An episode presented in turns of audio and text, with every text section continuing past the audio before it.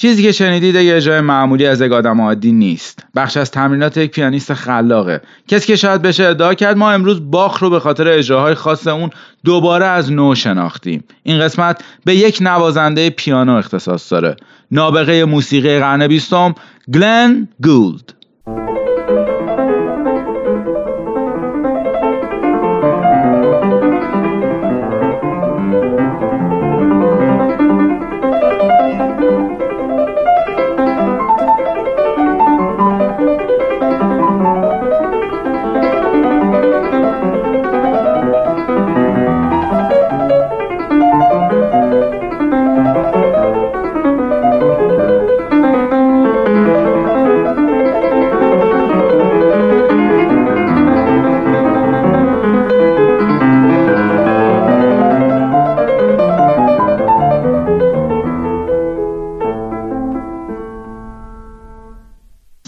من مهدی صاحبی هم و شما دارید به پنجمین قسمت از پادکست پرز گوش می‌دید که به پیانیست مشهور کانادایی یعنی گلن گولد اختصاص داره و هفته دوم فروردین 1400 پخش میشه. این پادکست در هر قسمت به هنر ادبیات و بقیه چیزها می‌پردازه و این قسمت به هنر هیچی ادبیات و یک عالم بقیه چیزها خواهد پرداخت. همین شروع این قسمت دو چیز رو بگم. اول اینکه من سواد تخصصی موسیقی ندارم و در این قسمت قرار نیست هیچ اصطلاح خاص موسیقی گفته بشه. بنابراین می‌تونید با خیال راحت به این قسمت گوش بدید چون سطحش عمومیه و صرفا قراره به آرتیستی بپردازم که به شدت محبوبمه و سالهاست دارم با آثارش زندگی می‌کنم. دومی که تا حالا فقط دو مقاله به فارسی درباره گلن گولد چاپ شده. اولی رو امید روحانی سال 1374 در مورد فیلم مستندی که درباره گولد ساخته شده نوشته و نه درباره خودش که در شماره 173 مجله سینما چاپ شده و دومی ترجمه مقاله نوشته خود گولد هست که سپهر معینی ترجمه کرده و 28 آذر 1183 توی روزنامه شرق چاپ شده. بجز چند سایت فارسی که اطلاعات نه خیلی درستی اون هم به صورت بیوگرافی مختصری ازش نوشتن تا حالا نه کتابی درباره گول چاپ شده و نه برنامه تلویزیونی چیزی شبیه این در موردش ساخته شده.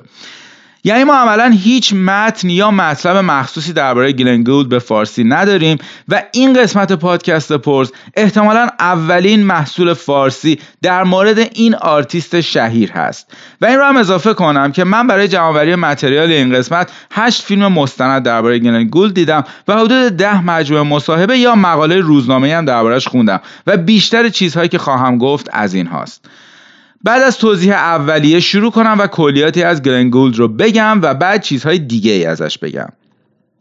گلنگولد سال 1932 در تورنتو کانادا به دنیا میاد و سال 1982 یعنی توی 50 سالگیش که میشه دو سال قبل از به دنیا اومدن من تو بیمارستانی تو همون شهر فوت می‌کنه. خودش میگه با پیانو قبل از به دنیا اومدنش آشنا شده چون مادرش آرزو داشته وقتی که بزرگ میشه پیانیست مهم بشه و به خاطر همین تو دوران بارداریش تمام مدت موسیقی کلاسیک گوش می‌داده. اتفاقا اولین معلم پیانوش هم مادرش بوده که از سه سالگی بهش نواختن رو یاد داده. بعد خانوادهش تو پنج سالگیش براش یک معلم پیانو به نام آلبرتو گارسیا گررو که اهل شیلی بوده رو استخدام می‌کنن تا تمام روز بهش آموزش بده. یعنی گولد قبل از اینکه خوندن نوشتن یاد بگیره می‌تونسته نوت ها رو بخونه و پیانو بزنه. بعد هم که مدرسه میره بیشتر از زمانهایی که تو مدرسه درس بخونه تو خونه مشق پیانو می‌کرده. همچنین ساعت ها توی خونه به موسیقی کلاسیک از رادیو پخش می شده گوش می‌داده و بعد از شهرت گولد گررو هم خیلی مشهور میشه. گولد درباره شیوه آموزشی گررو میگه اون بیشتر از اینکه بخواد روی تمرین کردن تمرکز کنه روی مطالعه کردن درباره تاریخ موسیقی و زندگی نامه موزیسین ها تاکید داشته و اصرار داشته. بیشتر نوت ها رو بخونه و توی ذهنش مرور کنه تا اینکه بخواد بلافاصله اونها رو تمرین کنه. گولد توی ده سالگیش در قالب یک فستیوال موسیقی در تورنتو اولین اجرای روی صحنهش انجام میده. اونجا بود که همه از ظهور یک استعداد جدید حرف می زدن. این اجراها ادامه داشت تا اینکه زمانی که فقط 13 سالش بوده برای اجرای قطعاتی از بتهوون به ارکستر سمفونیک تورنتو دعوت میشه و با اونها اجرا می‌کنه تکرار می‌کنم وقتی که فقط 13 سالش بوده و مثل همیشه یاد گرفتن هنر رو تقریبا هر چیز دیگه رو بعد از همون 3 4 سالگی شروع کرد و گولد یکی از نمونه های انبوه نتیجه دادن این شروع کردن سنین قبل دبستانه موفقیت های گود ادامه پیدا می‌کنه و در سال 1950 وقتی که 18 سالش بوده اولین قطعات اجرای سولو خودش رو برای کمپانی CBS ضبط می‌کنه. اینجا بود که توی چند تا از مصاحبه‌هاش میگه که واقعا ضبط استودیویی به نظرش خیلی بهتر از اجرای زنده است و چقدر اینو بیشتر دوست داره. از سال 1953 زمانی که 21 سالش بوده برگزاری تورهای موسیقی در سراسر دنیا رو شروع می‌کنه. تو این سال دیگه حسابی تو دنیا شناخته شده بوده و به هر کشوری می‌رفته استقبال بی‌نظیری ازش می‌شده. دو تا چیز درباره این اجراهاش هست. یکی اینکه مثل خیلی از پیانیست ها عادت داشته نیم ساعت قبل از شروع کنسرتهاش دستهاش رو توی آب ولرم بذاره و در نیاره. و یکی دیگه این که بعضی مواقع موقع اجرا اصل قطعاتی که می‌زده رو سر خود عوض می‌کرده و این کارش خیلی وقتها مورد اعتراض اهالی موسیقی قرار می‌گرفته. کلا اون سال آخر اجراهاش فشار زیادی از طرف منتقدین روش بوده. خودش توی یک مصاحبه که توی تولد 27 سالگیش انجام میده میگه می‌خوام تا 35 سالگیم به برگزار کردن کنسرت روی صحنه ادامه بدم و تبدیل به متفاوت ترین نوازنده باخ بشم. بعد از این کار بازنشست بشم و فقط شروع به آهنگسازی کنم و از اون به بعد فقط قطعات خودم رو بنوازم. ولی نه در کنسرت ها بلکه در استدیوهای ضبط موسیقی.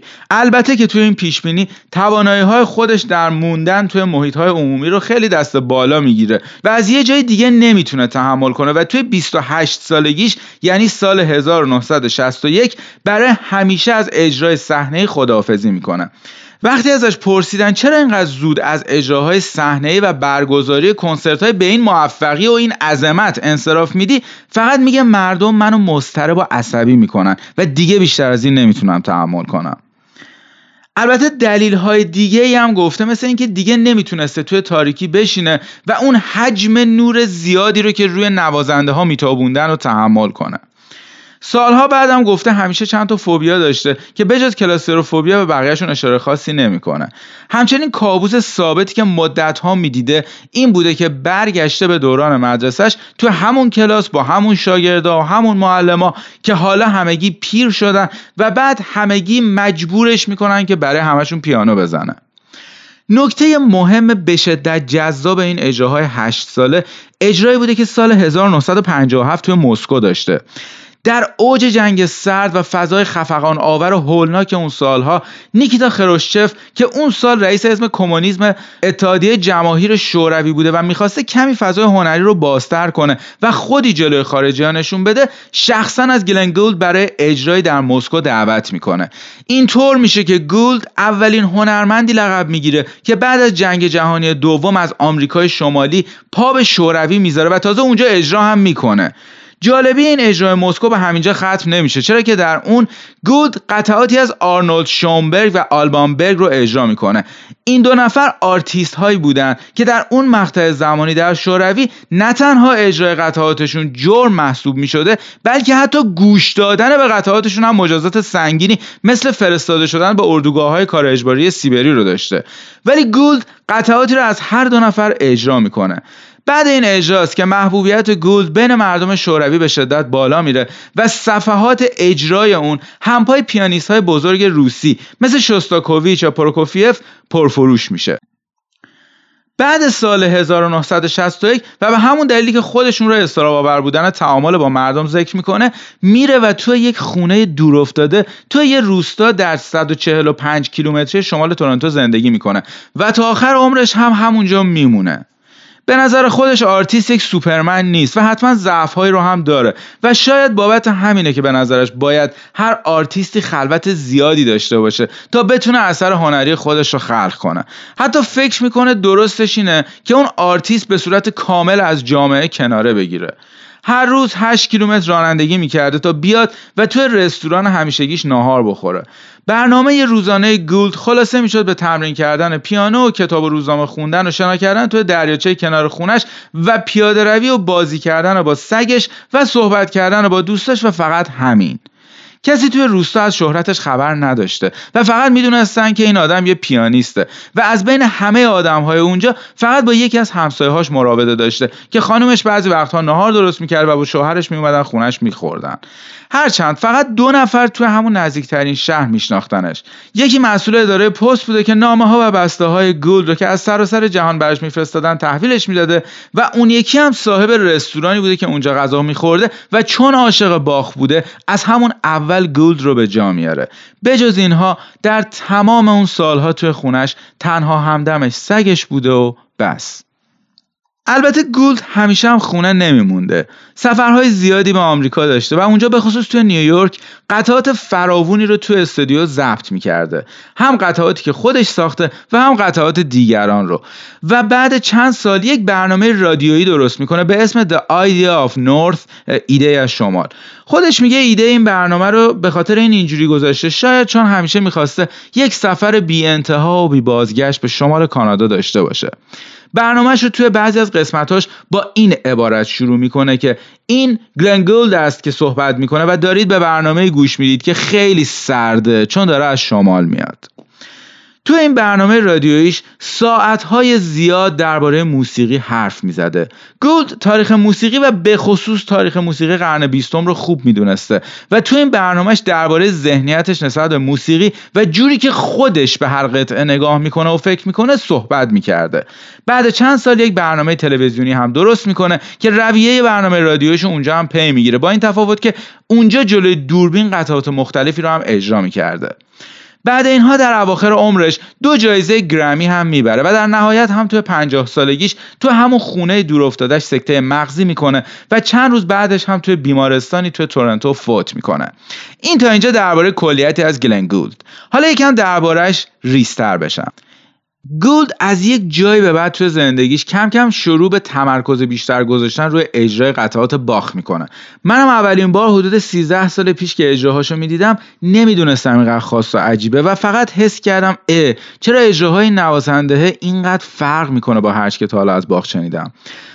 گولد سالها باخ رو اجرا می‌کرده. یکی از دو جایزه گرمی رو هم که در سال 1981 برده به خاطر همین نگرش جدیدش به اجرای قطعات باخه خیلی معتقدن اجراهای گولد روح تازه به درک ما از باخ بعد از گذشت چند قرن میده یکی از اون خیلی ها لیونارد برنستاین رهبر ارکستر مشهور آمریکاییه.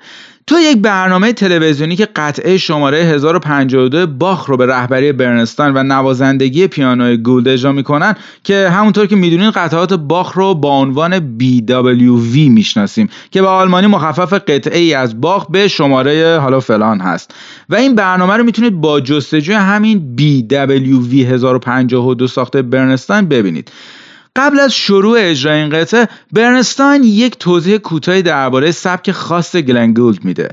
اونجا میگه که ما قرنهاست فقط با صفحات بیروح نوتهای بجامونده از باخ مواجهیم. همونطور که قرنهاست با صفحاتی حاوی کلمات نمایشنامه های شکسپیر مواجهیم که هیچ کس نمی‌تونه بگه دقیقا هر عبارت رو باید چطور ادا کرد و همینه که اجراهای متفاوتی از شکسپیر هست و مشابه همین هم اجراهای متفاوتی از باخ بوده.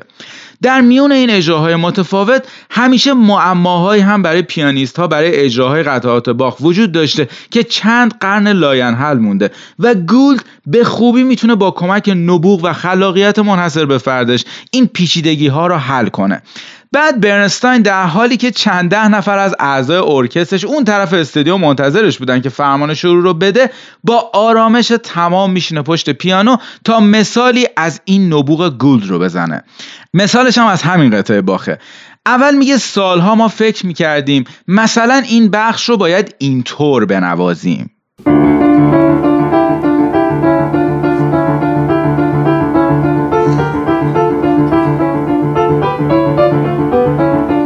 ولی بعدش گولد اومد و این قطعه رو به این شکل متفاوت نواخت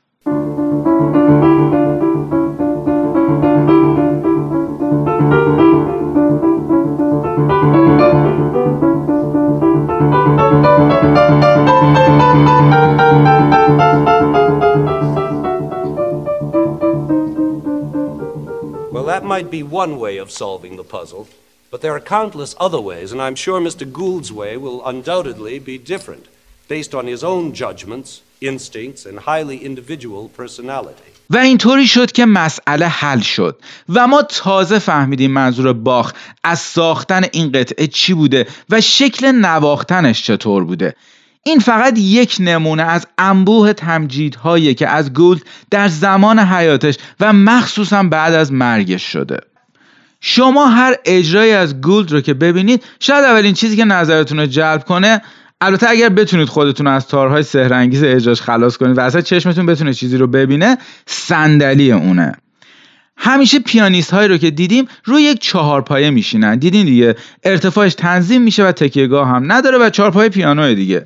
ولی گولد هیچ وقت چارپای استفاده نمی کرد. همیشه یک صندلی ساده چوبی داشت که تکیهگاه هم داشت و هر اجرای ازش ببینید روی اون نشسته.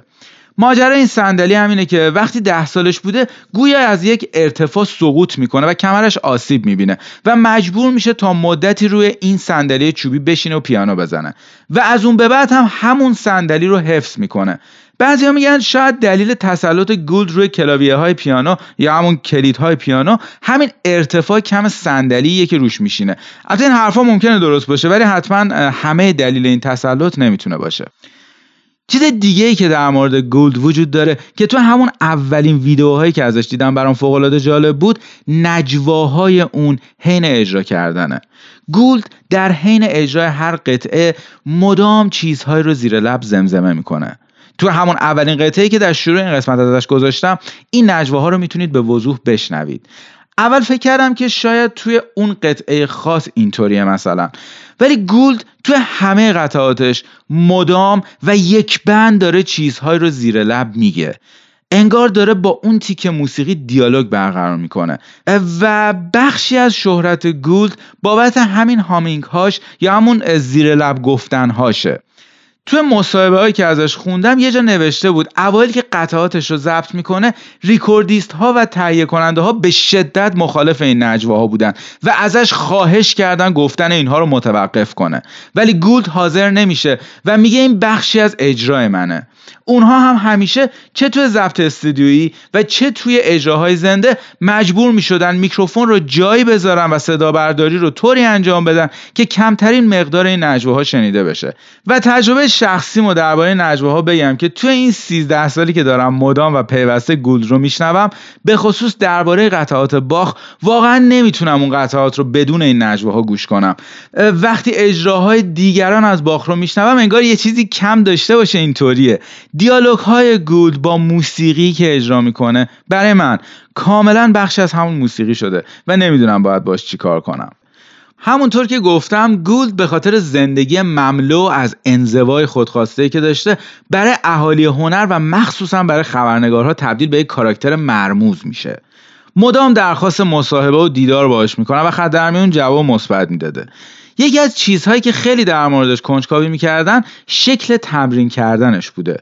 خودش همه جا با تاکید زیاد می‌گفته واقعا پیانو ساز محبوبم نیست ولی همه عمرم نواختمش و بهترین وسیله که می‌تونم باهاش ایده هامو بیان کنم.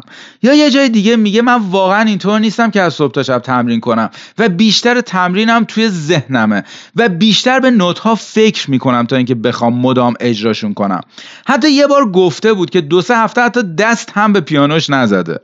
ولی خب به نظر نمی‌رسه این حرف و واقعیت داشته باشه. و توی همین هشت تا مستندی که گفتم بخش های هست که دوستاش با تاکید زیادی میگن هر وقت گلن گولد رو توی خونش می‌بینن مشغول تمرین کردنه. دوباره ارجا بدم به همون قطعه اولی که توی این قسمت پخش کردم. اون بخشی از قطعه شماره 826 باخی که شنیدید که البته گولد رو در حین تمرین این تکه میشنوید. در ادامه این تمرین که بخشی از مستندی هست که نشنال فیلم بورد آف کانادا درباره گولد ساخته و اگر فیلم خانه که جک ساخته لارس فونتریه رو هم دیده باشید چندین بار این تکه های گولد رو نشون میده و دیگه دیوونه ها همیشه به هم علاقه شدید دارن. می‌گفتم گولد بعد از اون تکه اول که شنیدید بلند میشه و کمی قدم می‌زنه بعد میشینه و ادامه قطعه رو می‌زنه. در نمیاد. بعد تکرار می‌کنه تکرار می‌کنه تکرار می‌کنه ولی اونجوری که می‌خواد نمیشه. بعد بلند میشه چند ثانیه میره دم پنجره و دوباره از همون نجواهای معروفش رو می‌کنه و با موسیقی حرف می‌زنه. بعد به حالت دویدن برمیگرده پای پیانو و این بار به همون شکل خاص خودش از ادامه جایی که قطع کرده بود شروع به نواختن می‌کنه و قطعه رو به اتمام میرسونه. می‌خواستم این تیکه تمرینش رو منقطع پخش کنم و همین توضیحات رو وسطش بیان بدم. ولی گفتم حس شنیدن گولد از بین میره. بنابراین حدود دو دقیقه به تمرین کردن گولد گوش بدید و از شنیدن این نابغه دیوانه لذت ببرید.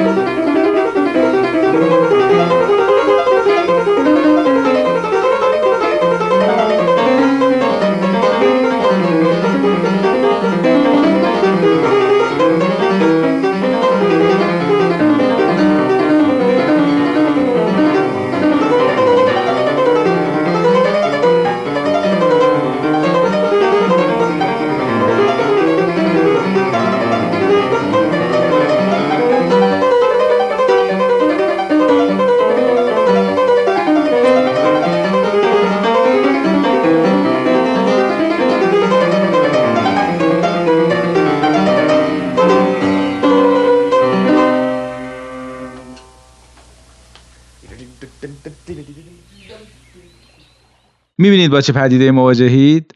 می‌دونید خیلی از نوازنده های سازهای مختلف عادت دارن شکلی از حرکات نمایشی رو موقع اجراشون بروز بدن.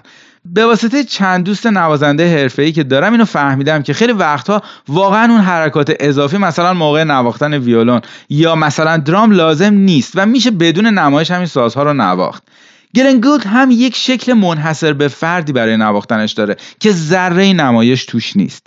معمولا چشماشو میبنده و با سر و بالا تنش حرکات دورانی انجام میده. بعضی وقتها با بالا تنش یک دایره فرضی رسم می‌کنه و محیط اون دایره رو پررنگتر می‌کنه و بعضی وقتها فقط جلو و عقب میره. همه این کارها رو هم در حالی انجام میده که داره زیر لب چیزهایی رو میگه. بعضی وقتها هم پلکهاش پرپر می‌کنه. و قسمت جالب اجراهاش برای من وقتی که برای چند لحظه با دست چپش نمی نوازه در این مواقع دست چپش رو حرکت میده و مسیرهایی رو روی هوا طی می‌کنه. و تقریبا همیشه زمانی که اجراهاش به پایین می‌رسه و قرار دستش رو از روی کلاویه ها برداره یک حرکت بخصوص با دستش انجام میده که انگار فکر کنید به صورت افقی یک زیپ فرضی رو داره میبنده یا با چونش یک ضربه توی هوا می‌زنه و سری سرش رو تکون میده که یعنی این قطعه تمام شد.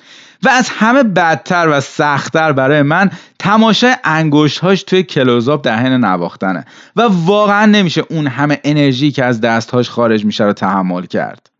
اگه تونستید حتما ویدیوهای اجراهای گولد رو ببینید و منم اگه اینستاگرام گیر نده حتما چند تیکش رو توی صفحه پرس خواهم گذاشت. از اینها گذشته نکته پررنگ دیگه ای که در مورد گلن گولد هست پرحرف بودنشه. تقریبا تمام دوستان و نزدیکانش روی این موضوع توافق دارن که گولد همیشه باهاشون خیلی زیاد حرف می‌زنه. یکی از دوستاش میگه گولد هر روز تا حدود چهار بعد از ظهر میخوابیده و تا بیدار می‌شده بلافاصله گوشه تلفن رو برمیداشته و تا نصف شب با چند تا از دوستاش صحبت می‌کرده. البته همشون میگن درباره یه سری چیزهای خاص حرف نمی‌زده و هر روز درباره همه چیز حرف می‌زده.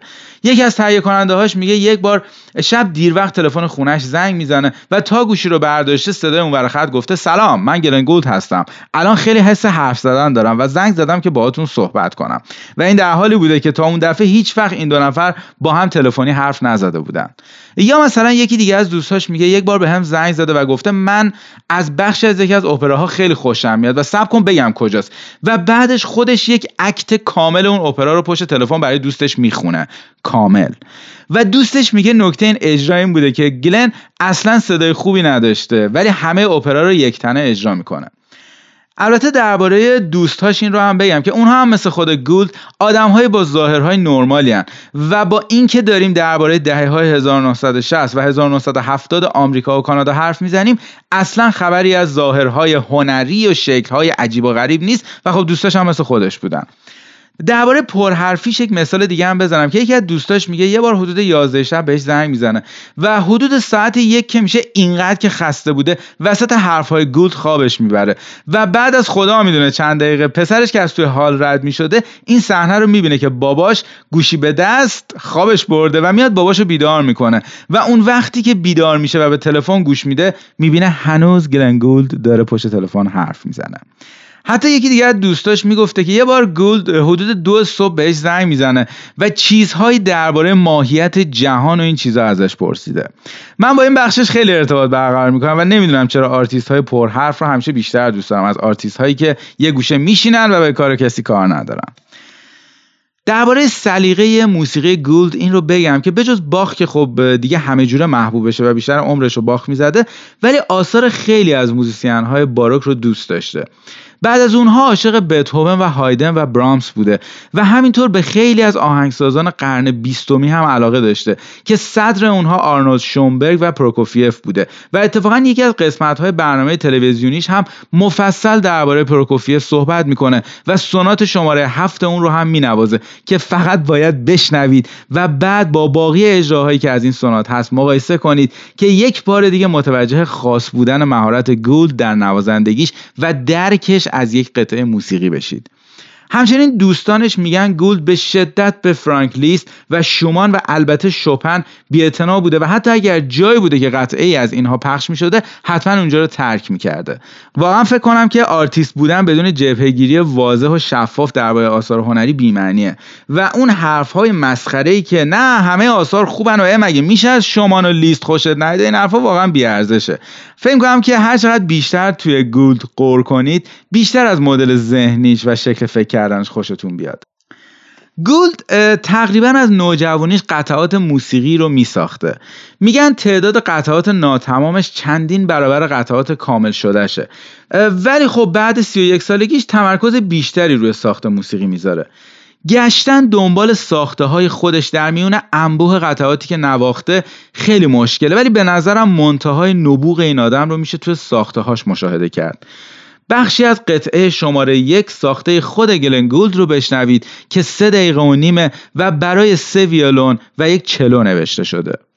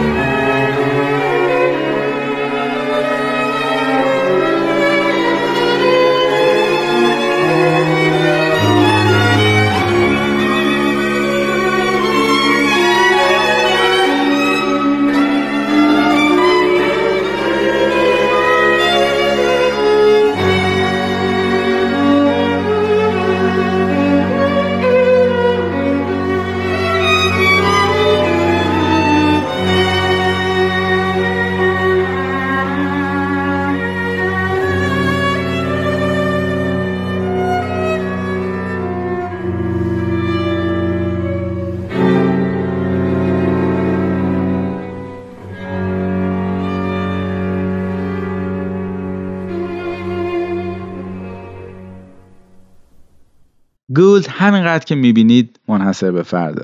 خاص بودن این آدم در این حده که یک بار برای نزدیکی هرچه بیشتر آکوستیک صدا و فضای اجرای یکی از قطعات باخ به چیزی که اون زمان باخت تو ذهنش بوده همه گروهش به همراه میکروفون ها و همه دستگاه های ضبط صدا رو بر میداره و می‌بره داخل یک کلیسا و توی اون محیط اون قطعه را اجرا می‌کنه. در نهایت گولد سالهای آخر عمرش برای افسردگیش و بیماری های دیگه که داشته مقدار زیادی دارو مصرف می‌کنه.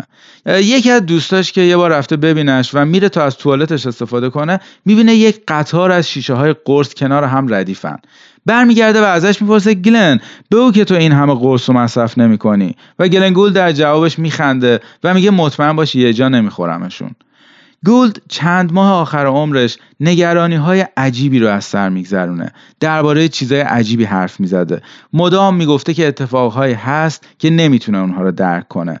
فشار زیادی به خودش می آورده و در نهایت اینکه در سالهای 1987 و 1989 دو فضاپیمای وویجر یک و دو دو قطعه از باخ اجرا شده توسط گلن گولد رو در فضا رها می‌کنن تا به این شکل به هر دوی این آرتیست های نابغه ادای احترام کنند.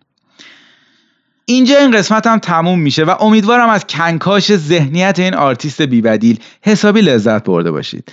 اطلاعات بیشتر درباره من و این پادکست تو صفحه اینستاگرام پادکست پورس با آیدی پورس پادکست P O R Z P O D C A S T بدون فاصله هست و ایمیل هم, هم همونجاست. حتما نظرتون رو به هم بگید. همینطور توی این پنجمین قسمت می‌خوام بهتون بگم که اگر به اینجا رسیدید یعنی به آخر یک قسمت دیگه از پورز مثل همون اتفاقی که توی هر شکل دیگه از حمایت رخ میده شما هم به صفحه هامی باش پادکست پرس به آدرس هامیباش.com اسلش پرس پادکست برید و به اندازه قیمت یک قهوه یا یک ساندویچ یا یه چیزی که با دوستتون می‌خورید از این پادکست حمایت کنید. لینک هامی باش رو توی توضیحات این قسمت به همراه مشخصات قطعات موسیقی استفاده شده از هر پادگیری که گوش می‌دید گذاشتم. این پنجمین قسمت از پادکست پرز بود که شنیدید. من مهدی صاحبی هم و امیدوارم پادکست پرز رو پیگیری کنید و اگر خوشتون اومد به دیگران هم معرفیش کنید و البته که ازش حمایت کنید. در انتها نسخه نهایی قطعه شماره 826 باخ رو که توی تمرین های گولد شنیدید رو به صورت یکجا و کامل بشنوید و تا قسمت بعدی پادکست پرز خداحافظ.